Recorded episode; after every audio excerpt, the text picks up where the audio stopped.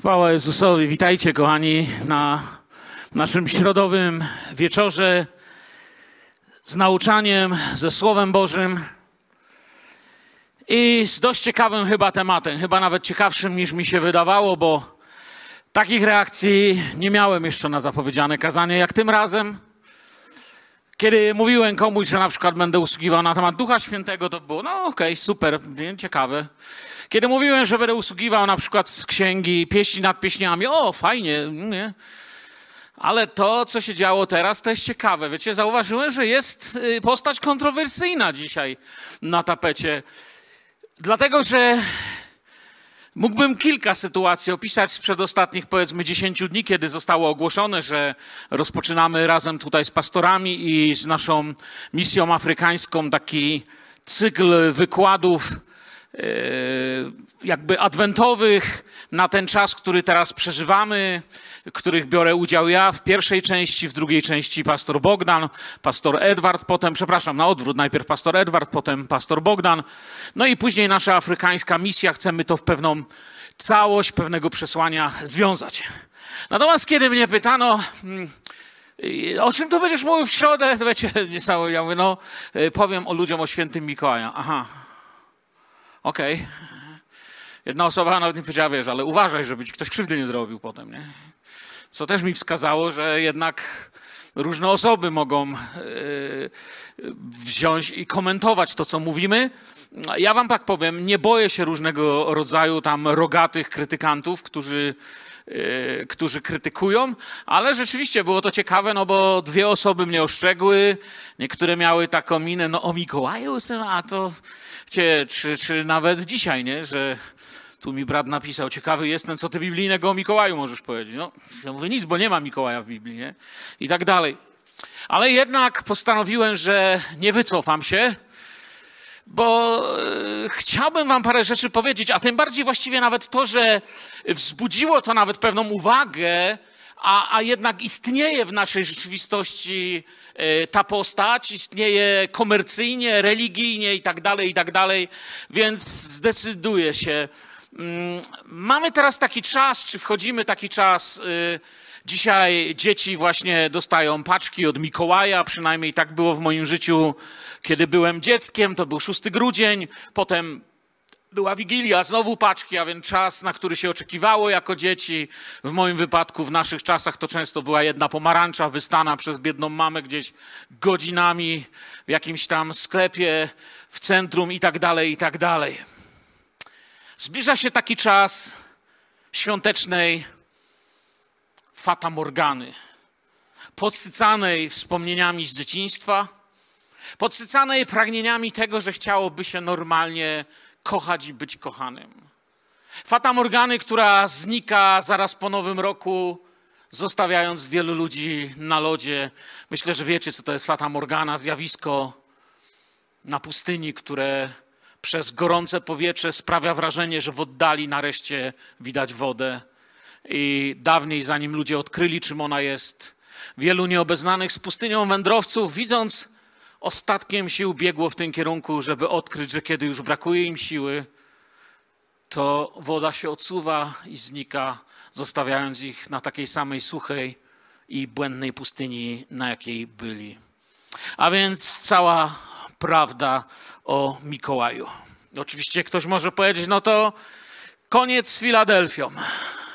Koniec zdrowej nauki w naszym zborze, ponieważ rozpoczyna się kazanie o Mikołaju.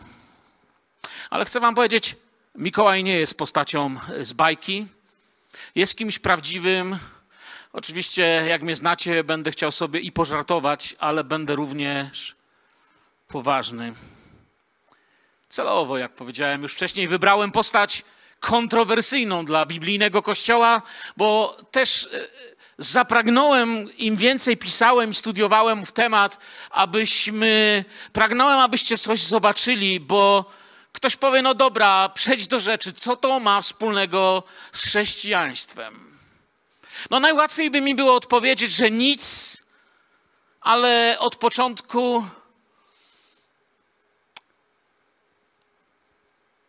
nie tak to było.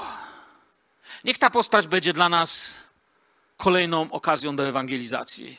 Jeśli ktoś by mnie spytał, jaki jest cel tego, że zdecydowałeś się, nie wiem, powiedzieć ten wykład, a nie na przykład słowo o czymś innym, to powiem tak, dużo głoszę o czymś innym i o różnych tematach, nie boję się ich, ale ten zdecydowałem się, aby ułatwić wam ewangelizacyjną posługę dla naszych rodzin, dla naszych bliskich, dla tych, z którymi wdacie się w świąteczne dyskusje, abyśmy nie byli monotematyczni, jak niektórzy chrześcijanie, jedynie plując, bluzgając na święta, y, wymyślając historie, że pochodzą one z jakichś tam pogańskich praktyk i tak dalej, i tak dalej, często nie mające w ogóle nic wspólnego z historyczną rzeczywistością Kościoła.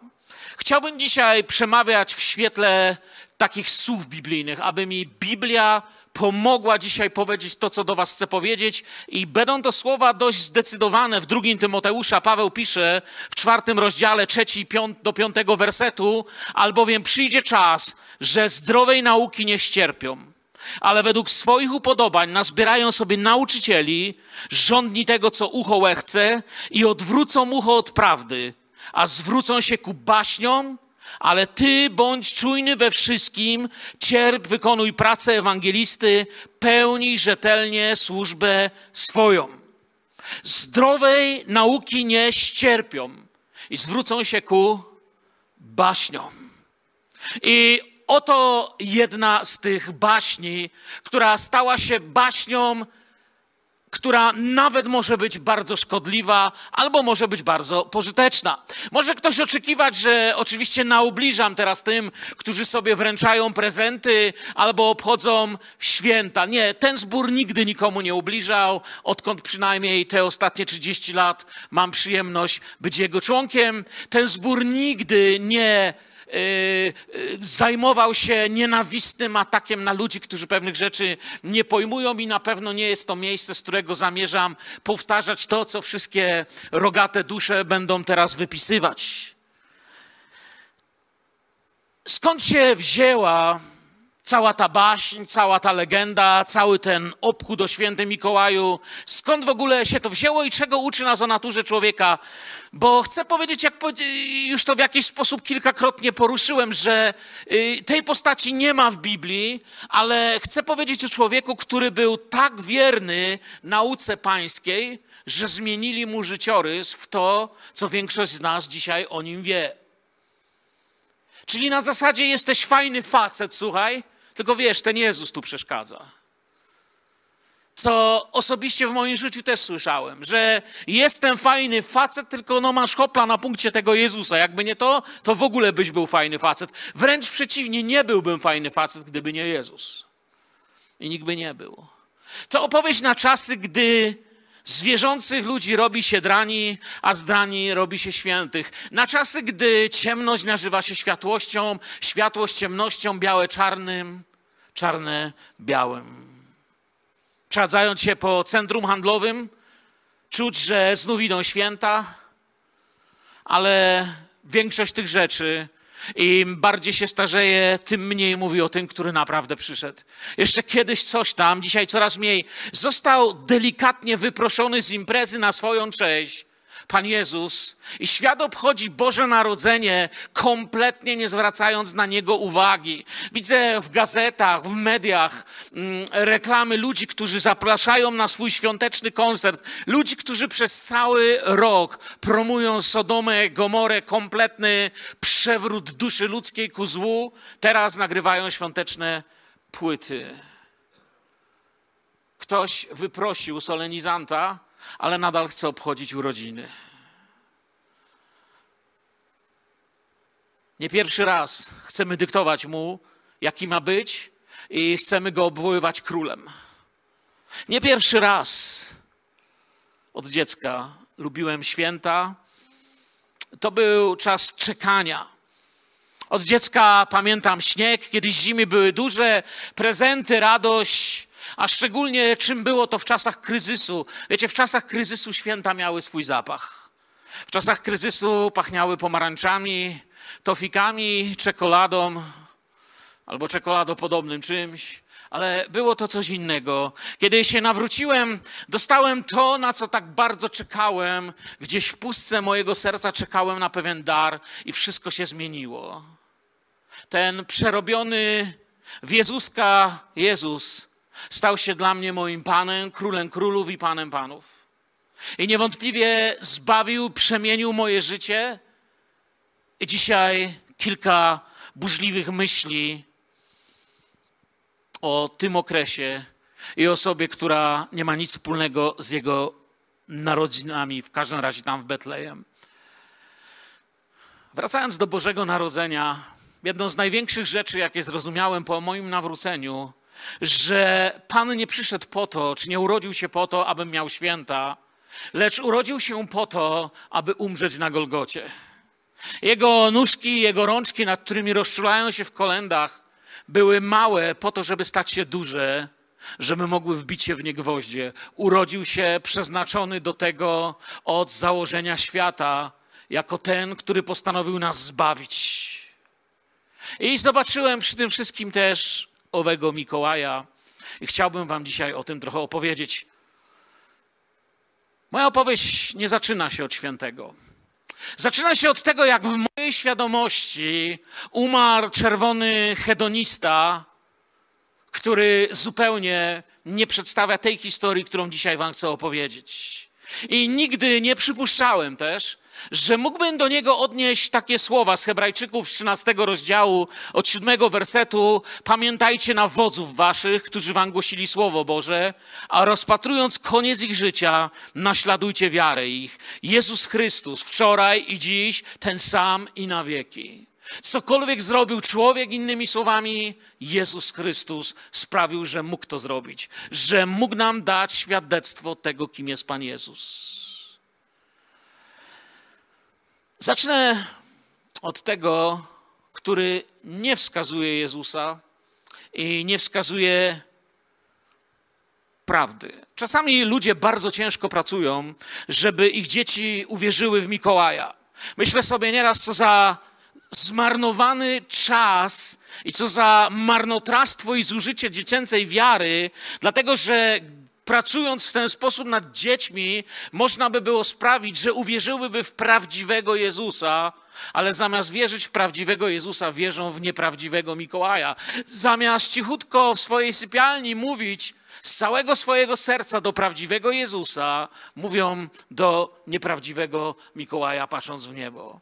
I nie mówię teraz tutaj o jakichś żartach i zabawie, kiedy dzieci wiedzą o co chodzi nocne prezenty, przyjemności z rodzicami, ciasto. Teraz o tym nie mówię. Myślę, że kto chce mnie usłyszeć, będzie mnie dziś słyszał. Dopóki nie poznają przesłania Biblii, będą zawsze dzieci marnować dar wiary w kogoś, kto nie odezwie się na ich ciche wołanie i na pragnienie ich serca. Patrząc na to, co świat myśli o Mikołaju teraz, wiara w Mikołaja wymaga wiele wiary, tak wam powiem, więcej niż w Pana Boga. Żeby uwierzyć Mikołaja, to normalnie prawie tyle samo trzeba mieć wiary, co żeby uwierzyć w teorię Darwina. Albo nawet jeszcze więcej. Wymaga więcej wiary niż wiara w Jezusa i chciałbym, byście to zobaczyli, wiecie, trochę powiem teraz tak. Powiem wam o Mikołaju z punktu widzenia inżynierii. Wiem, że mamy na sali co najmniej kilku inżynierów, którzy potrafią lepiej pewne rzeczy obliczyć, ale tak z ciekawości dobrze usłyszeliście. Trochę takiej matematyki teraz chcecie? Mówimy o tym Mikołaju, którym wierzy cały świat teraz. Zacznę z tej strony. Istnieje na świecie, yy, przepraszam, w Polsce mamy 7 milionów 600 tysięcy dzieci w Polsce i około 2 miliardów dzieci na świecie. I mówimy tu o osobach poniżej 18 roku życia. Ten, o którym mówimy teraz, nie odwiedzi dzieci muzeumańskich, hinduskich, żydowskich oraz tych od buddystów, świadków Jehowy i wszystkich tych, którzy są zdenerwowani i nie lubią tych, których wymieniłem wcześniej. A więc zostaje mu tylko niewiele, 15% dzieci do odwiedzenia całości, czyli jakieś 378 milionów dzieci.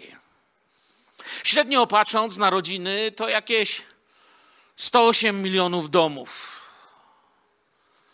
Byliście już na takim wykładzie? Zakładając, że w każdym z tych domów jest chociaż jeden grzeczny dzieciak. Doba ma 24 godziny, Ale Ziemia się kręci, więc ten, który lata, Mikołaj, ma jakieś 31 godzin na robotę. To przyspieszymy teraz trochę. To daje nam, że jeżeli chce odwiedzić każdy dom, tak jak o tym mówią w legendach, to potrzebuje e, nam, to, inaczej, potrzebuje 967,7 wizyt na sekundę. Tyle domów musi odwiedzić. Czy musiałby być w 967,7 domach, żeby obgonić w święta wszystkich? Ma więc około jedną tysięczną sekundy na zaparkowanie reniferów, wyskok w komin, prezent, mleko, ciastko, pożegnanie i odlot. Może dlatego go nie widać, jak działa, co? Lubię się bawić, fajnie się na was patrzy, jak słuchacie. Zawsze mówię, chłopie, co jest on dzieje? Dobra, dla naszego eksperymentu zakładamy, że te 108 milionów domów jest rozłożone równo, co daje nam dom co jedną 1,25 kilometra. Cała trasa to około 122 miliony kilometrów, nie licząc oczywiście WC, reniferów Mikołaja i czasu na paszę dla Rudolfa. Oznacza to, że sanki idą z szybkością 1046 km na sekundę. Więc teraz wiecie, czemu renifer ma czerwony nos. Teraz, żeby każde dziecko dostało paczkę, no, mówię, lubię pożartować, ciekawe. Żeby każde dziecko dostało paczkę wagi średniego zestawu Lego, sanki ważą około 500 tysięcy ton. Zestaw Mikołaja waży 6 razy tyle, co królowa Maria. Nie mam na myśli władczyni, tylko Queen Mary. Statek, nie królową oczywiście. I taka waga i szybkość muszą rozgrzać renifery do czerwoności. Tak jak mówię, wiemy skąd czerwony nos jednego z nich, tego z przodu. A więc nawet gdyby taki święty był, nie ma go. A teraz już nie żartuję. Koniec żartu. Mówiąc dzisiaj Mikołaj, często nie wiemy, że naprawdę istniał, że jest postacią historyczną Kościoła i że jest głęboko wierzącym człowiekiem.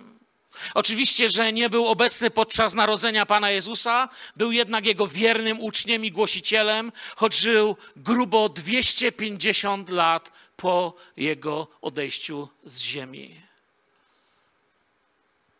Ten, który rozpoczął całą tą historię, która, jak mówię, dzisiaj jest tylko baśnią, którą sobie ludzie opowiadają o Mikołaju, urodził się w portowej miejscowości Patara w południowo-zachodniej Anatolii 15 marca 270 roku. Podobno jego rodzicami był Teofanes i Nonna, chociaż inne źródła podają, że był to Epifanes i Joanna. Mało prawdopodobne, niezweryfikowane, nie wiadomo, nieważne, niezbawienne. Idziemy dalej. Wszystko to było pod panowaniem Imperium Rzymskiego wtedy. I w naszych czasach oczywiście można w Turcji zwiedzać ruiny Patary. Imię Mikołaj samo jest pochodzenia greckiego, oznacza zwycięzca ludu albo zwycięstwo ludu. Gdybyście poczytali, co się o nim wypowiada, słuchajcie, to to, co opowiadają dzisiaj handlowcy, to jest jeszcze nic. Gdybyście wiedzieli, co o nim opowiadali średniowieczni mistycy. A mianowicie jedna z legend mówi, że w czasach Wiecie, mówię o czasach, kiedy modny był ascetyzm i życie klasztorne. Widać, jak ludzie bardzo chcą czegoś przeduchowionego. Wielu ludzi lubi przeduchawiać, a więc w czasach, gdy modny był ascetyzm i życie klasztorne, pustelnicze, opowiadają, że jako niemowlę stanął zamiast, zaraz po urodzeniu po pierwszej kąpieli, i już jako niemowlę ogłosił matce, że będzie pościł i nie jadł i nie pił mleka, tylko raz dziennie w każdą środę i piątek i to tylko z prawej piersi matki. I ludzie w to wierzyli, poruszało ich to i z braku poznania zdrowej Ewangelii zaczęli się w tym kierunku modlić. Zastanawiałem się, jakie deficyty duchowe mają ludzie, którzy wymyślili takie rzeczy i jakie deficyty mamy duchowe dzisiaj, że będziemy oglądać na świecie za niedługo ten wybuch tego wszystkiego, co się będzie działo i co my na to możemy powiedzieć. Wracam do Mikołaja. Jako młody chłopak traci rodziców podczas epidemii, staje się sierotą, ale że rodzice byli bardzo bogatymi ludźmi, Majątek zostaje przekazany wujowi, który nim zarządza, wychowuje się w tak zwanej, dziś my nazwalibyśmy to zastępczej rodzinie tamtych czasów, u wuja, który również zresztą nazywa się Nikolas, co też się tłumaczy Mikołaj, był we wczesnym kościele biskupem Patary. Ludzie mówią, i tak masz szczęście jak na tamte czasy, ponieważ będąc pełnoletni odziedzicza majątek, i może nim już zarządzać, uzyskując dostęp do środków, które pozwolą mu być tak zwanym kimś, decyduje się, że będzie to rozdawał. Chcę Wam nakreślić obraz człowieka, który stanie się świadectwem żyjącego Jezusa, człowieka, który zacznie go głosić, który bardzo dużo zmieni w swoich czasach, decyduje się wszystko poświęcić ubogim, chce być zależny tylko od Pana Jezusa, i tu pojawia się dwunastowieczna książka, tak zwana Złota Legenda. Jej e, autorem jest człowiek, który nazywa się Jakub de Vorja, vo, francuskie Voragine. I pisze takie słowa, o których mało kto pamięta dziś, gdy mówimy o tej postaci. Pewien jego sąsiad, dość dobrego rodu, zmuszony był z biedy trzy swe niezamężne córki wysłać na ulicę, aby w ten sposób móc żyć za cenę ich hańby. Mówi się, że podobno wykupił z niewoli trzy kobiety, córki sąsiada, własnym złotem, zakradając się do domu nocą i wrzucając przez okno bryłkę złota. Zastanawiałem się, jak to było i postanowiłem zobaczyć więcej na świadectwo tego człowieka, który wydało mi się kimś bardzo ciekawym. Te trzy kobiety pracują w wielkiej hańbie na ulicy. Jeden z jego darów, bryłka złota, którą wrzuca, wpada snące przy kominku pończochy, które w przyszłości staną się wzorcem buta wieszanego na kominku, do którego wkłada się prezenty.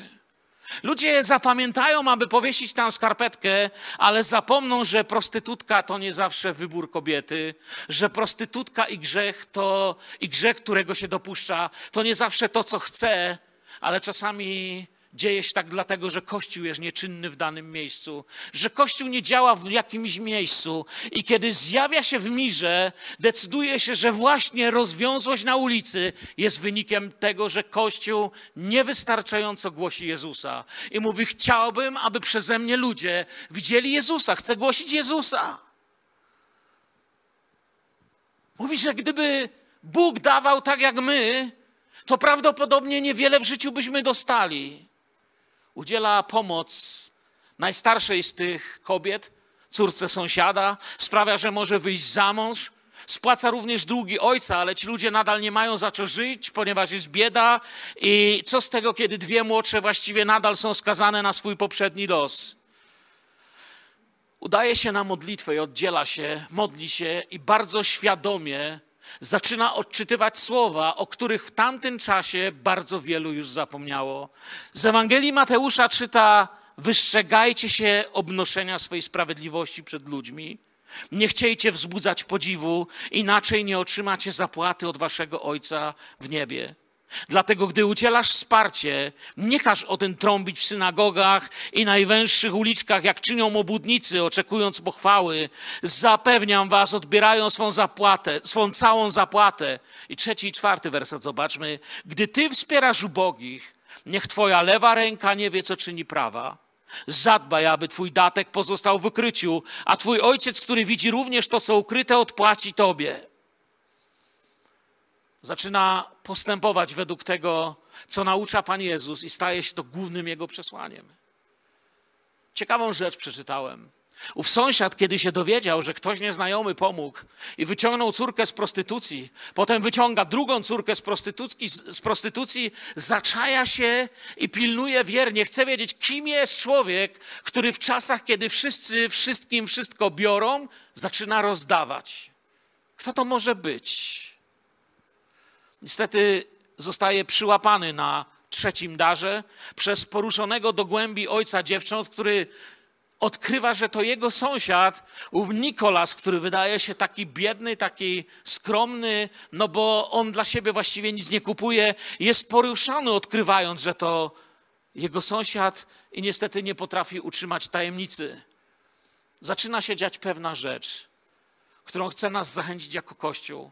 Tamtejsi mieszkańcy Miry, widząc, że pewien człowiek rozdaje, Zaczynają widzieć Jego świadectwo, oglądać Jego błogosławieństwo i również zaczynają rozdawać.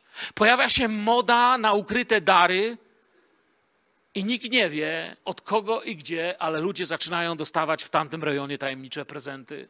Biedni dostają jedzenie. Ubodzy dostają ubrania, budzą się, a koło nich leżą rzeczy, ponieważ inni też chcą naśladować człowieka, który głosi swoim życiem. I w ten sposób, wiecie, legenda zaczyna narastać, i chociaż rzeczy dawać zaczyna wielu jego naśladowców, ogólnie ludzie mówią, że prezenty przynosi kto? On. Informacja roznosi się po mieście i tak się dzieje. Ucieka wtedy na pustynię, przenosi się i staje się członkiem takiej wspólnoty, która nazywa się Bajt Dżala, niedaleko Betlejem. Nie planuje wracać do życia w mieście pośrodku ludzi, ale we wspólnocie Bajt Dżala obchodzą post i modlitwę. Pamiętajcie, była to jedna z komórek wczesnego kościoła. Kościoła, w którym nie było łatwo. Kościoła, który był pod prześladowaniami, bo jeszcze ciągle trwały, jeszcze chwilę, ale trwały. Były to już ostatnie końcówki prześladowań Kościoła, ale były. Nie planuje wracać do ludzi i podczas postu i modlitwy odbiera od Boga powołanie do głoszenia Ewangelii i do zatroszczenia się o Kościół.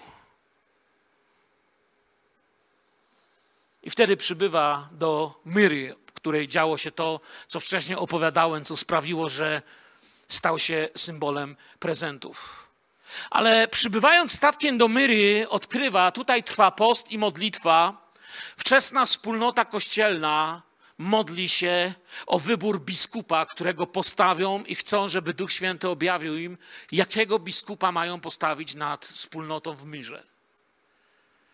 Otrzymują od jednego z najstarszych braci, starszych kościoła, również biskupa, wizję, którą Bóg pokazuje mu w czasie snu. Bóg nakazuje, wybierzecie na biskupa nad tym kościołem mojego człowieka i objawia mu, to będzie człowiek, którego poślę wczesnym świtem, pierwszy, który o świcie wejdzie na modlitwę do świątyni, czy do miejsca, nie nazywano wtedy świątynią, do miejsca modlitwy. Oczywiście wiecie, kto pierwszy wszedł, bo tylko co zszedł ze statku, i zostaje biskupem Miry w początkach IV wieku. Mira to miasto leżące na południowych wybrzeżach Azji Mniejszej, w dzisiejszej Turcji, i staje się również pierwszym biskupem, pierwszym człowiekiem w historii Kościoła, który upomina się o upośledzone dzieci, że też mają prawo, aby się o nie modlić, też mają prawo być nauczane Ewangelii, też mają prawo, aby się o nie troszczyć. Ponieważ tamta rzeczywistość nie uznaje ludzi ułomnych, ludzi chorych psychicznie, są wy, wypychani poza nawias, wielokrotnie uważani za opętanych. On jest pierwszym człowiekiem, który robi to, co i my jako Kościół robimy. Błogosławi osoby chore psychicznie i zaczyna się nimi zajmować. Wzbudzając z jednej strony pośmiewisko, z drugiej gniew, z trzeciej rosną mu szeregi zwolenników. Wkrótce jego życie zostaje poddane jeszcze większej próbie. Historia Kościoła przenosi nas. Wkrótce Konstantyn wyda edykty, ale jeszcze Konstantyna nie ma i za Dioklecjana i Maksymiana wybuchają ostatnie straszliwe prześladowania wczesnego Kościoła. Oczywiście jako biskup zostaje aresztowany i poddany brutalnym torturom, żeby się wyprzeć swojej wiary. Nie wypiera się swojej wiary, Staje się jednym z męczenników tamtego kościoła, nie wypiera się swojego zbawiciela i nie chce przyznać, że jeżeli wyjdzie, to przestanie głosić. Wręcz przeciwnie, uważa, że Jezus jest wszystkim. I to mnie zastanawia, gdy studiuję historię Kościoła. Jak widzicie, dzisiaj dużo z tej historii Kościoła chciałem Wam powiedzieć. Zastanawia mnie, nikt nie posyła sobie kartek w święta, co by było, gdybym taką kartkę wydrukował? Nikt nie posyła sobie kartek lub nie reklamuje nic ze świętym Mikołajem, świecącym sobie w więzieniu, chudym, głodnym, w poszczępionych szatach za kratami. Ciekawe, jakby taka kartka się sprzedawała z napisem prawdziwych świąt. Bo jest prześladowany i więziony za swoją wiarę. Zostaje w więzieniu aż do objęcia władzy, jak już powiedziałem, przez Konstantyna i poprzez edykty mediolańskie Kościół uzyskuje pewną wolność, wychodzi z więzienia nie na długo. Myślę, że powiedziałby nam tak: kochanie Boga ma wielką cenę, a dar, który dajesz ubogiemu, dar, który dajesz miastu, w którym żyjesz, pragnienie przemiany miasta, w którym żyjesz, jest darem, na który nas stadzi, który dajemy Zbawcy. To wszystko, co mamy, mamy od Pana. Nie tłumaczył Rzymianom, że jest symbolem świąt, bo nie był. To wymyślono potem. Nie był żadnym zmiękczaczem serc do zakupów, ani logiem Coca-Coli. Gdy wychodził z więzienia, jak powtarzałem, do którego za chwilę wróci, ani nie wierzycie za co, zaraz wam opowiem. Chrześcijaństwo jest legalne, ale myra cierpi usunięto kult Artemidy. I wielu ludzi pracujących w, kulturze, w tej, tej kulturze, pracujących dla kultu Artemidy i w świątyni Artemidy, jest opętanych demonami, które towarzyszyły tamtym obchodom różnego rodzaju świąt ku czci tej Artemidy. Okazuje się, że mnożą się przypadki opętania demonicznego i Kościół musi stanąć w modlitwie Kościół musi zanieść ludziom wolność, ponieważ owi opętańcy odbierają sobie życie, wyniszczają wokół innych. Jego miasto cierpi poprzez ogromną ilość opętań. Demoniczne objawy mnożą się jak nigdy. Ludzie zaczynają się bać i Kościół zdaje sobie sprawę, że nie wystarczy tylko zwalić starego posągu nie wystarczy czasami z czyjegoś życia zabrać flaszki. Nie wystarczy z czyjegoś życia zabrać jego poprzedniego Boga. Człowiekowi Ewangelia jeszcze duszę musi uwolnić. Największym egzorcyzmem świata jest miłość, a zaraz po niej płynąca z tej miłości modlitwa uwolnienia i zwycięstwa, którą może odmawiać Kościół, czy którą może wygłaszać, bym powiedział, Kościół, ogłaszać swoje zwycięstwo, niosąc w mocy modlitwy wolność dla innych ludzi. Ma udział w zburzeniu całkowicie świątyni Artemidy. Bierze czynny udział w zburzeniu tej świątyni i buduje struktury pomocy dla ludzi dotkniętych tym kultem. Potem zbliża się Sobór w Nicei i jest zaangażowany w jasne nauczanie o wcieleniu i boskości Jezusa. To jest coś, co nam dzisiaj trzeba. Coś, z czym musimy wyjść do naszych miast. Dzisiaj wielu chrześcijan nie potrafi powiedzieć, kim jest Jezus, kim jest Duch Święty, kim jest Ojciec. Wielu ludzi nie potrafi wytłumaczyć właściwie, a dlaczego wierzymy, że Duch Święty jest Bogiem? Dlaczego wierzymy, że Syn Boży to nie żaden archanioł? To nie żaden jakiś tam człowiek, syn Boży, 100% człowiek, 100% Bóg, Mesjasz, Zbawiciel. On uważa, że to jest bardzo ważne i w czasie soboru w Nicei jest potężnie zaangażowany w to nauczanie i broni tej doktryny Kościoła tak mocno, sprzeciwiając się ar arianizmowi, że pewnego dnia w czasie soboru dochodzi do dyskusji między nim i znanym, jak czytacie historię, wam Ariuszem. Zgadnijcie, za co za chwilę Mikołaj trafi do więzienia. Z braku, wiecie, jeśli nie ma siły argumentu, to jest argument siły. Po prostu wyszczelał gościa, zlał go, został aresztowany traci urząd biskupa i żałuje, że a to w więzieniu, z którego po jakimś czasie wychodzi. Za jego uwolnieniem przywracają go do służby w kościele. Ci sami ludzie stoją, którzy go tam zamknęli, dlatego że są dotknięci jego argumentami na wcielenie Chrystusa i uważają, że nareszcie w kościele rozlega się prawidłowy głos o tym: Jezus jest Bogiem, Jezus jest Synem Bożym, Jezus nie jest żadnym aniołkiem, Jezus nie jest żadnym tam yy, człowiekiem, tylko bardzo mądrym. Jezus jest Bogiem. A więc ma kościół, który jest bardzo dobrze prowadzony. Podczas głodu w Licji, w Adrianice, dochodzi do dziwnej sceny. Cumują statki, które płyną z Aleksandrii ze zbożem.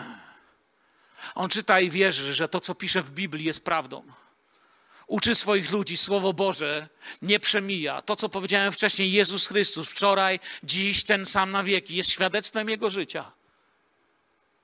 Bo w imporcie cumują statki, jest to flotyla cesarska, która wiezie zboże dla dworu Cezara. Na ulicach w tym czasie, w jego własnej miejscowości ludzie giną z głodu i wszędzie wokół, w całej tym rejonie. Udaję się na nabrzeże i czytałem o przedziwnej rzeczy, która nie brzmi bajkowo tak jak jakieś żywoty świętych, które czasami, wiecie, żadnych tam nie ma wróbelków, ptaszków, słoneczek, które mówią, nic z tych rzeczy. Mówi do kapitana, że chce, aby dał część zboża dla ludzi, którzy giną z głodu. I prosi o niemało. Mówi z każdego statku podaruj mi trzy korce pszenicy. Straż, która pilnuje statków, przekonuje ludzi, którzy proszą o to zboże, nie możemy wam dać tego zboża, ponieważ jeżeli damy wam zboże, zostaniemy zamordowani, zabiją nas, wtrącą do więzienia, statki są zważone, zboże kosztuje majątek w czasach głodu. Nie możemy. I wtedy uwierzyli owemu biskupowi, on mówi, ja się pomodlę, a wydajcie trzy miary mąki z każdego statku, a ja się będę modlił, że kiedy dopłyniecie na miejsce, waga będzie się zgadzać. Idąc koło każdego ze statków, modli się i każdy ze statków wydziela dla głodnych i kończy się głód w trzy korce pszenicy. Odwołuje się do cudu Nowego Testamentu. A więc zobaczcie, jaką pokazuje wam postać. Gdy zaczną wam ludzie mówić o hedonistycznym zaspokojaniu swojego ego, nie plujmy na ich świętości, ale pokażmy im, że ich świętości zostały im źle przedstawione. Pamiętam, że na początkach mojej wiary, kiedy ludzie opowiadali mi to, ja to, a to pogaństwo, to wszystko złe. Pewnie, że tam jest pogaństwo, ale chcę wiedzieć, co mam światu powiedzieć. Jak mogę im powiedzieć? To nie jest tak, jak widzicie. Tutaj chodzi o kochanie Jezusa. I kiedy cesarska kontrol waży ładunek w docelowym porcie, nikt nie zostaje ukarany, ponieważ się zgadza. Bóg to może. Bóg może napełnić żołądek, Bóg może nakarmić głodnego. Bóg jest Bogiem cudów. Bóg jest Bogiem, który daje swoim dzieciom szczerze, miarą pełną, naczęsioną i otrzymuje w zamian to, co właściwie zawsze dawał. Pamiętam, kiedy lata temu, jeszcze mieszkając na wschodzie z moją żoną, Przechadzaliśmy się z moim przyjacielem koło dawnego więzienia KGB, gdzie więziono ludzi wierzących. I staliśmy pod jednym zakratowanym oknem. Wtedy ta krata, w tamtych czasach, gdy my tam byliśmy, można już było chodzić, ale wtedy ta krata i to okno wychodziło na dziedzinie z więzienia. I on mówi, w tej, w tej celi Bóg pokazał, że gdy wierzymy w Jezusa takim, jakim jest, On czyni cuda w sposób, który się nie spodziewamy. W tej celi zostało zamknięte małżeństwo jednego z prezbiterów kościoła na północnym terenie dawnego Związku Radzieckiego, na to zachodnim, północnych terytoriach. Został tam zamknięty razem ze swoją żoną i z bardzo malutkim, karmionym jeszcze piersią niemowlęciem. Kiedy wiecie, nie mogą od niego uzyskać, bo, bo, bo próbują uzyskać od niego, żeby podpisał się pod nazwiskami ludzi, którzy chodzą do kościoła, żeby ich aresztować. Próbują uzyskać od niego podpis pod fałszywymi zeznaniami. On nie chce się ugiąć.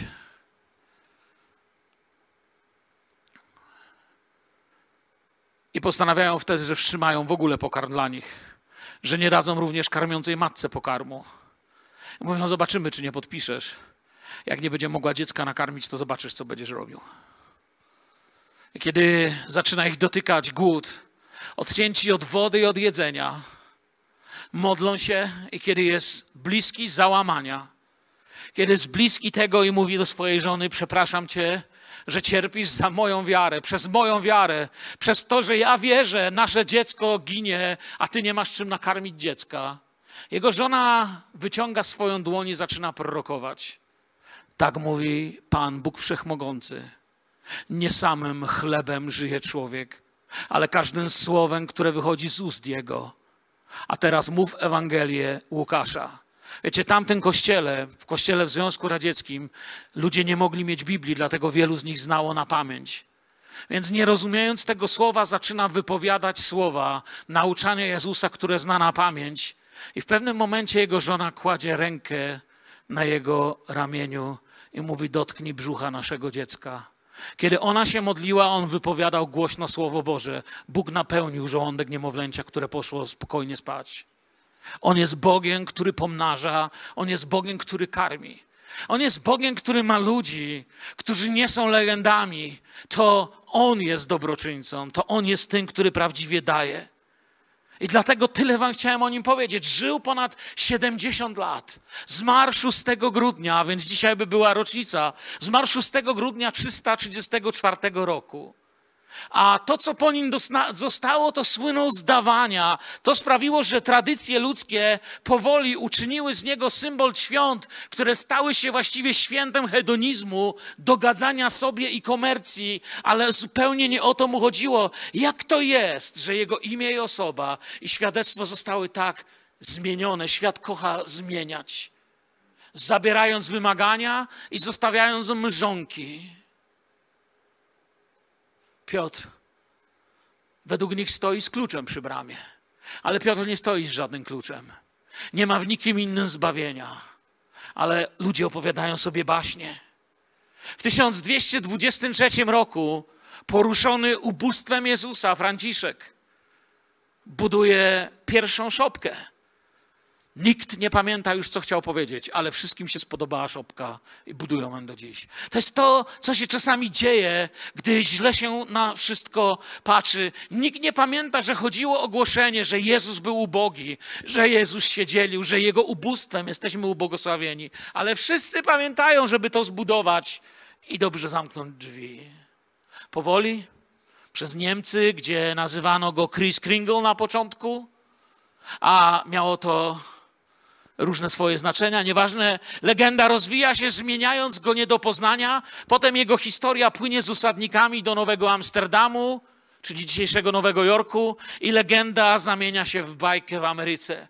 W roku 1823 Clement Clark Moore pisze wiersz Noc Wigilijna, w której po raz pierwszy święty Mikołaj przybywa saniami zaprzężonymi w renifery z bieguna północnego, dorabiają mu sanki, dorabiają renifera i w 1930 roku adoptuje go Coca-Cola, przedstawiając jako hedonistę. Mam ci zdjęcie z Muzeum Coca-Coli, sam je zrobiłem, to jest moje zdjęcie, będąc tam poruszony tym, jak źle wygląda na tym zdjęciu.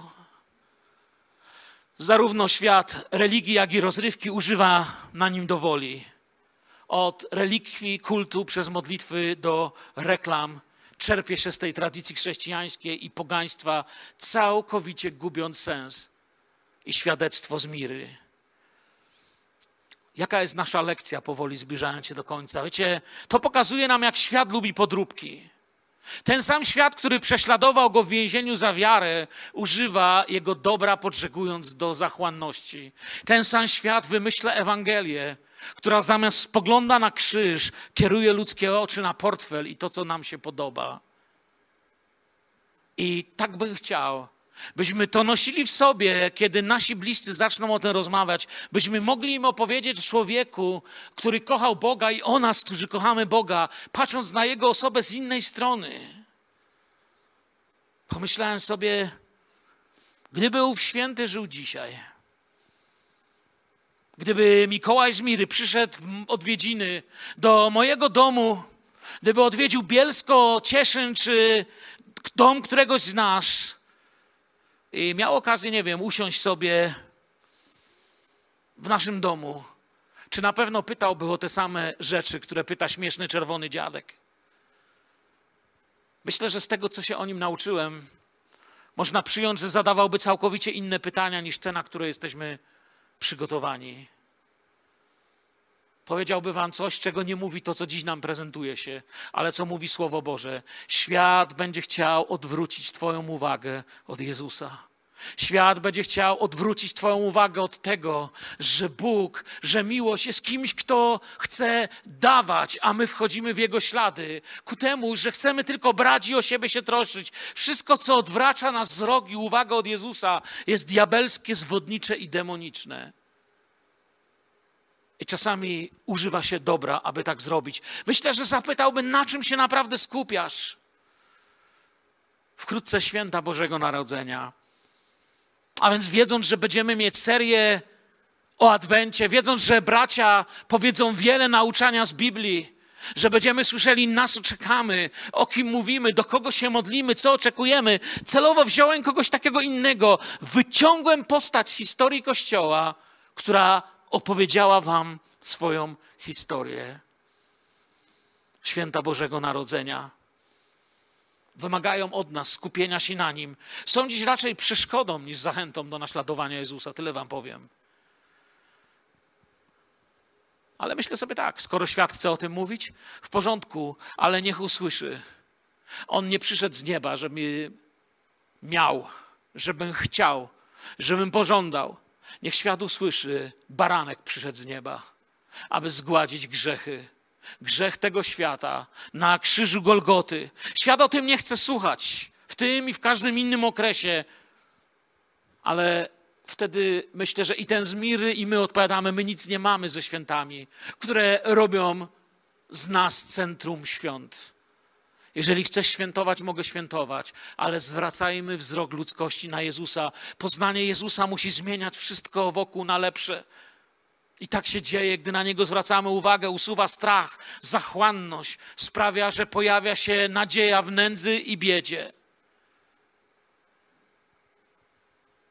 ten Zmirny, ten Mikołaj, otworzyłby Biblię i wskazałby na werset księgi Izajasza, na imię Emanuel, oto kto jest właściwym gościem w naszym domu. Izajasz 7:14, dlatego sam Pan da wam znak. Oto Pan napocznie porodzi syna i nazwie go imieniem Emanuel. I Bóg będzie z nami. Oczy obywateli Rzymu 24 grudnia wpatrywały się w słońce. Tam mieli swoją nadzieję, ale Biblia wkrótce powie im, że o zupełnie inny wschód słońca chodzi i o zupełnie inne słońce chodzi, że to będzie całkowicie coś innego. I prorok Malachiasz w trzecim rozdziale swojej księgi wypowie te słowa. Ale dla was, którzy boicie się mojego imienia, wzejdzie słońce sprawiedliwości z uzdrowieniem na swoich skrzydłach i będziecie wychodzić z podskakiwaniem, z podskakiwaniem jak cielęta wychodzące z obory. I owo słońce przeszło ulicami Ziemi Świętej, a jego talit, czyli szata z frędzlami, jego skrzydła, każdy, kto się dotknął, był uzdrawiany. Kobieta chora na krwotok pomyślała, jeśli tylko się go dotknę, i doświadczyła cudu.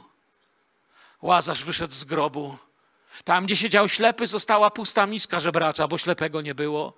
Tam, gdzie siedział kulawy, zostawały kule. Ślepi zaczynali widzieć, chromi chodzić. Czy Bóg z nami, Emanuel?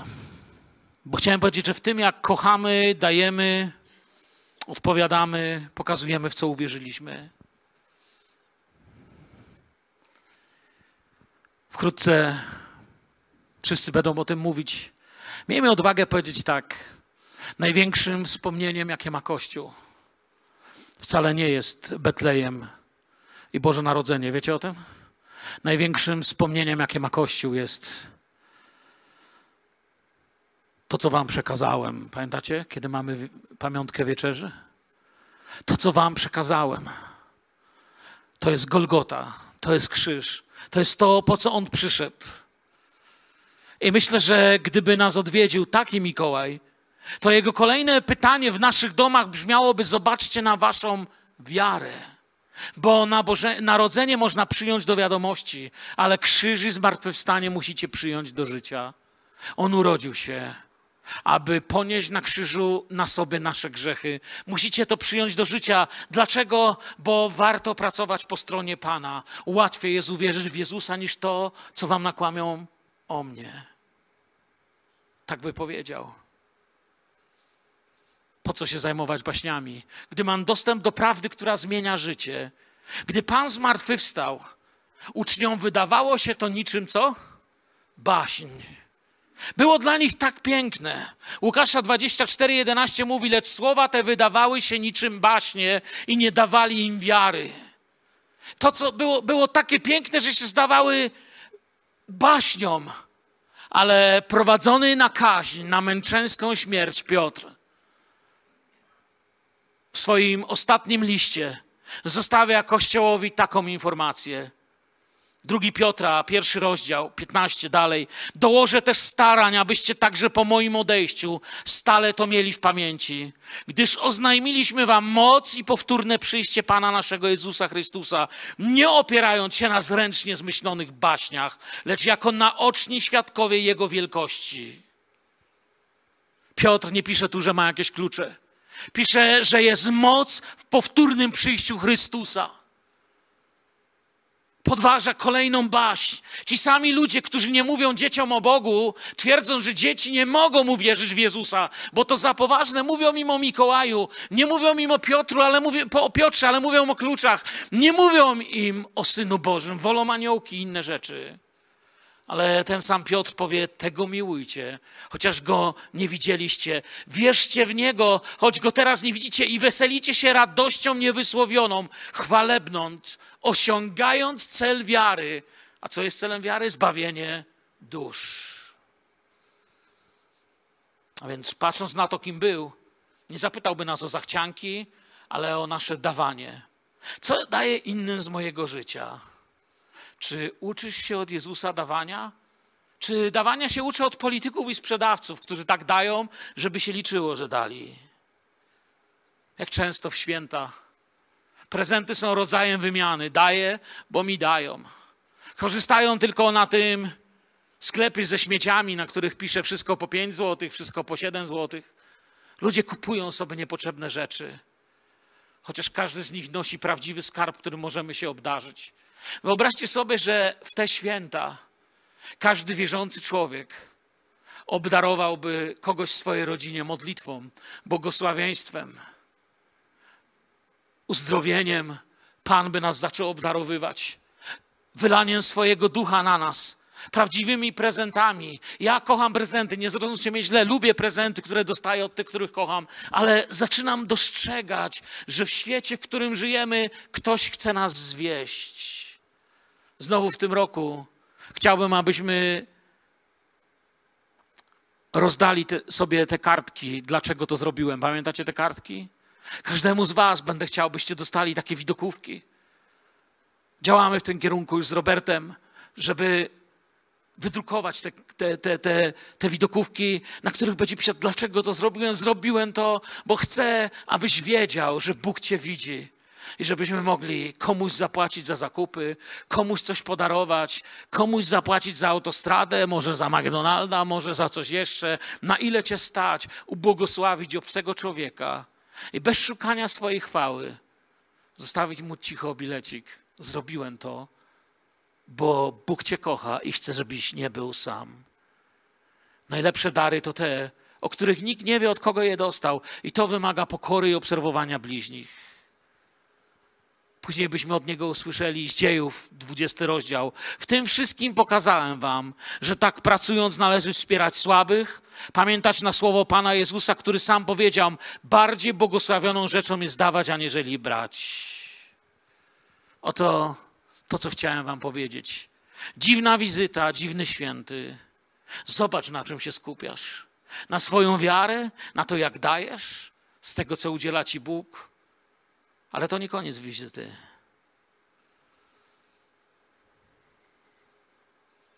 Popatrz szczerze na swoje życie.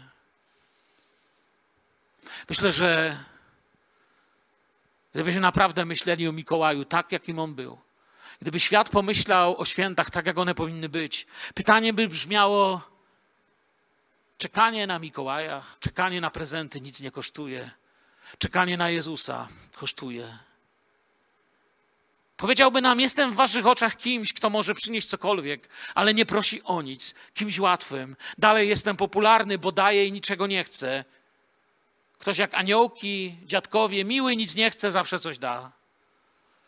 On natomiast znał miłość, która wiele kosztuje, bo Biblia miłość łączy z posłuszeństwem. Jeśli mnie miłujecie, przykazań moich przestrzegać będziecie. W 1900 1933 roku do władzy dochodzi Adolf Hitler. Tysiące kościołów, zarówno katolickich, luterańskich, protestanckich, zielonoświątkowych, ewangelicznych, różnych, różnych wyznań, oczywiście pod różnymi nazwami, przyłączają się do hajlowania, do pozdrawiania Hitlera, tak jak dzisiaj to się dzieje na wschodzie. Pozdrawiają dyktatora, który niesie śmierć, antysemityzm, który zapowiada rzeczy, po których widać, że jest tylko antychrystem. Ale te kościoły cieszą się nim, mówią, że nareszcie Bóg dał nam i modlą się, dziękując Bogu za Hitlera. Spośród tego głosu tłumów, które podnoszą ręce, kiedy przejeżdża Adolf Hitler, jeden z głosów wprowadza fałsz w ten głos, w ten dźwięk, czy w tą harmonię uwielbienia dla Hitlera i zaczyna bardzo przeszkadzać Jeden z kościołów wprost zaczyna mówić: To, co czcicie, to komu oddajecie cześć, to antychryst. Pastor, który staje za kazalnicą, nazywa się Dietrich Bonhoeffer. Bonhoeffer z całą stanowczością głosi, wyciągając swój palec w kierunku portretu Hitlera: To jest antychryst, to jest wasza zguba, to jest wasza nędza. Zostaje za to wyłączany, Zamykają mu drzwi dziesiątków zborów, gdzie do tej pory mógł głosić kazania. Uznają go za wariata. Kończy w obozie koncentracyjnym i parę dni przed końcem wojny zostaje zamordowany. W jednym ze swoich kazań powiedział coś, co powinniśmy usłyszeć w czasie świąt. Powiedział takie słowa: Tania łaska to religia nauczająca, jak łatwo i prosto być zbawionym. Wystarczy uwierzyć w kilka właściwych doktryn i je głośno powtórzyć. Tania łaska to religia nauczająca, jak łatwo i prosto być zbawionym. Powtórzyć.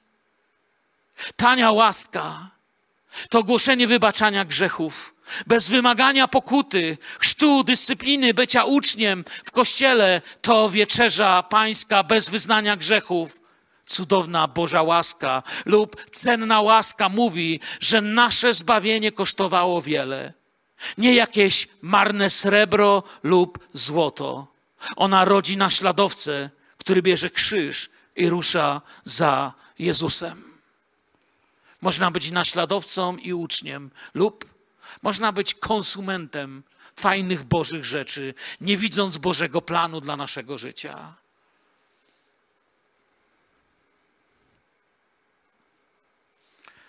Czytałem jakiś czas temu, przygotowując się o zboże, w którym to był protestancki, luterański kościół chyba, czy coś w tym stylu w Stanach Zjednoczonych, prezbiteriański dokładnie, przepraszam, nie luterański, w którym nawrócony pastor poprosiłby w tym roku w centrum Bożego Narodzenia nie stawiać Mikołaja, tak jak miał w zwyczaju ten kościół od ponad 100 lat, aby nie stawiać w centrum Mikołaja i Bożego Narodzenia, ale aby w centrum tego wszystkiego postawić Jezusa, którego głosimy ludziom, którym zaprosimy. Zgodzili się go posłuchać i tego dnia frekwencja odwiedzających co roku w Boże Narodzenie Kościół spadła o 60% w święta. Oburzenie nie miało końca. Rada zboru jednogłośnie odrzuciła pomysł pastora na następne miesiące. Zwolniono go. I jako dowód dobrej decyzji ogłosili, że kiedy wrócili do tego, co głosili wcześniej, mają 400% wzrostu w Boże Narodzenie. Ale pastor musiał odejść. Co powiedziałby im ów Mikołaj, o którym dziś mówiłem? Są dwa pytania na każdy czas, nie tylko grudzień. I tymi dwoma pytaniami chcę powiedzieć Amen. Jesteśmy świętymi czy świątecznymi? Jesteśmy ludźmi świętości czy ludźmi świąt? Czy gdyby przyszedł do mojego domu Mikołaj z Miry i wziął na kolana moje małe dzieci. Albo może nawet ciebie mnie posadził i spytał, patrząc ci w oczy, co naprawdę chcesz, czego dowiedzielibyśmy się o sobie. To jest to, co wam chciałem powiedzieć. Wiem, że to nawet chyba nie było kazanie. To był bardziej taki wykład. Tak się sercem chcę z wami podzielić. Tak pomyślałem o tym wszystkim w te święta, abyśmy pamiętali, dzięki komu tu jesteśmy, dokąd zmierzamy i komu zawdzięczamy nasze życie i zbawienie. Amen. Postańmy i podziękujmy Panu za to, że nas zbawił i obdarował cudowną Bożą łaską. Ojcze, dziękujemy Tobie, że w cudowny sposób nas zbawiłeś. W cudowny sposób przyszedłeś w nasze życie i dostaliśmy najdroższy, najbardziej drogocenny prezent w historii wszechświata. Dziękujemy Ci za Twojego Syna Jezusa. Panie, chcę się uczyć dawać tak, jak Ty dawałeś. Chcę każde Twoje błogosławieństwo postrzegać jako błogosławieństwo, którym mogę się dzielić z tym biednym, umierającym światem. Dziękuję Ci, Panie. Dziękuję Tobie, że znalazłeś, że zbawiłeś. Nastaw nasze myśli, nasze serca, nasze oczy, byśmy widzieli ludzi w potrzebie. Widzieli nieszczęśników, dla których mamy odpowiedzi i mieli mnóstwo darów, którymi możemy się dzielić. Dziękujemy Ci za to wszystko. Święte imię Jezusa. Amen.